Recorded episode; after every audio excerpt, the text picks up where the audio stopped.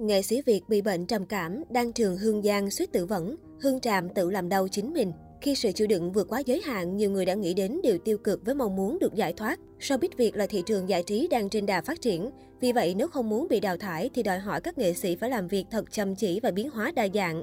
Ngoài đối mặt với áp lực nghề nghiệp, người nổi tiếng còn chịu sự chỉ trích soi mói đến từ phần đông dư luận. Thực tế đã phản ánh, nhiều người đã chọn cách rời bỏ hào quang, chọn sống một cuộc đời bình thường. Đáng thương hơn, những người không đủ mạnh mẽ vượt qua lại rơi vào căn bệnh trầm cảm. Nếu không ở trong hoàn cảnh ấy, trải nghiệm những cảm xúc mà họ đã từng thì mới biết trầm cảm nguy hiểm đến nhường nào. Đan Trường hơn 20 năm hoạt động trong lĩnh vực ca hát, Đan Trường là ca sĩ 7X hiếm hoi giữ được sức nóng đến thời điểm hiện tại. Có danh tiếng, tài năng và những sản phẩm âm nhạc đình đám. Tuy nhiên, giọng ca anh ba khía không ngừng thay đổi ngoại hình để không bị thọt thỏm trước thế hệ đàn em. Vào những thời điểm bị dư luận công kích về cuộc sống riêng tư, giới tính, gán ghép thiếu căn cứ, nam ca sĩ tiết lộ mình đã từng nghĩ đến việc tự sát. Có những lúc tôi bị rơi vào tình trạng trầm cảm và stress nặng nề, không một ai chia sẻ. Tính tôi thì lại không muốn mang lại sự phiền lòng hay lo âu cho người khác, ngay cả những người thân.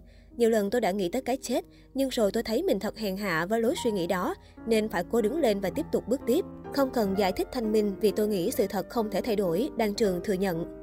Hương Giang, trước khi trở thành hoa hậu chuyển giới quốc tế và biểu tượng truyền cảm hứng của cộng đồng LGBT như hiện tại, Hương Giang đã bỏ túi cho mình bộ sưu tập thị phi dài đến cả mét. Nhớ lại khoảng thời gian bế tắc, mentor The Net Gentleman chia sẻ, suốt 20 ngày không ngủ một tiếng nào, thường xuyên nghĩ tới cái chết. Đó là lúc cô vừa mới thực hiện xong phẫu thuật chuyển giới tại Thái Lan. Lẽ ra cô cảm nhận đó là hạnh phúc, thì ngược lại đã gặp nhiều tác động tiêu cực về tâm lý. Rất may nhờ có chị gái luôn ở bên, Hương Giang đã có thể vượt qua khoảng thời gian đầy ám ảnh này. Hương Tràm Trở thành quán quân The Voice Việt Nam mùa đầu tiên khi mới 17 tuổi, Hương Tràm trở thành hiện tượng gây bão trên các bảng xếp hạng âm nhạc. Thành công quá sớm, sự nghiệp lên như diều gặp gió. Cuối cùng, chủ nhân bạn hit Em gái mưa lại vấp ngã trên chính con đường mình chọn. Hàng ngày, những tờ báo với tiêu đề học trò vô ơn, ăn mặc phản cảm, hẹn hò tin đồn khiến nữ ca sĩ dần thu mình bóng tối. Phải đến 2016 thì Hương Tràm mới thức tỉnh để sửa chữa sai lầm. Đáng tiếc, lần trở lại quá nhiều áp lực này đã khiến cô một lần nữa rơi vào trầm cảm. Theo tiết lộ của Hương Tràm, cô bắt đầu khủng hoảng từ năm 17-18 tuổi nhưng thường bỏ qua. Cho đến khi cô dự thi The Remix thì tình trạng nặng lên. Khi đó, hệ cứ ăn vào là tôi lại nôn, không vì lý do gì cả.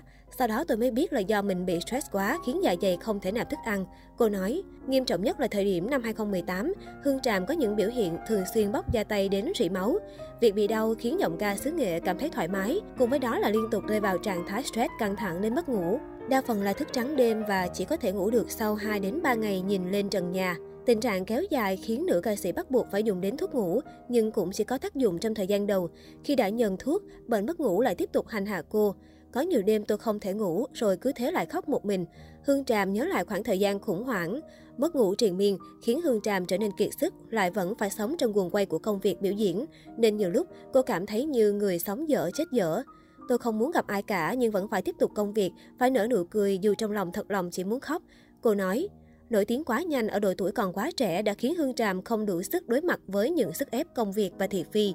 Cô không còn cảm thấy showbiz là màu hồng như những gì cô ao ước hướng đến. Sau 6 năm vật vả, Hương Tràm nhận ra rằng căn bệnh của cô sẽ không có bác sĩ tâm lý nào chữa khỏi ngoài chính cô. Và cô đã có hành động sáng suốt là từ bỏ hào quang sự nổi tiếng để sang Mỹ du học, cũng là để tìm lại cuộc sống yên bình. Mà nếu còn sống trong showbiz, cô sẽ khó mà có được một cách trọn vẹn.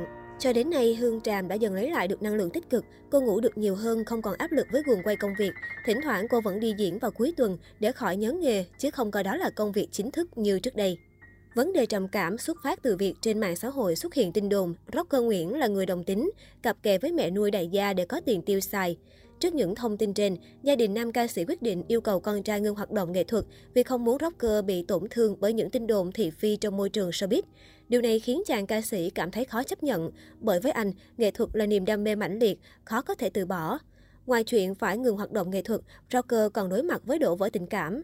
Năm 2017, anh từng có 3 tháng bị trầm cảm nặng vì người yêu đột ngột nói lời chia tay. Sau khi nghe chàng ca sĩ giải thích bạn gái anh đã nguôi ngoai và hai người trở lại bên nhau. Tuy nhiên, khi những tin đồn không hay về rocker bị các anti-fan khuấy lên vào tháng 4 năm nay, cô gái anh yêu một lần nữa rời xa. Trong một lúc, anh ấy thấy cả thế giới như quay lưng lại với mình. Gia đình không ủng hộ làm nghệ thuật, chấm dứt với công ty quản lý cũ, chia tay người yêu và liên tục bị các thành phần giấu mặt bôi xấu theo dệt những tin đồn khủng khiếp. Quản lý truyền thông của nam ca sĩ cho biết.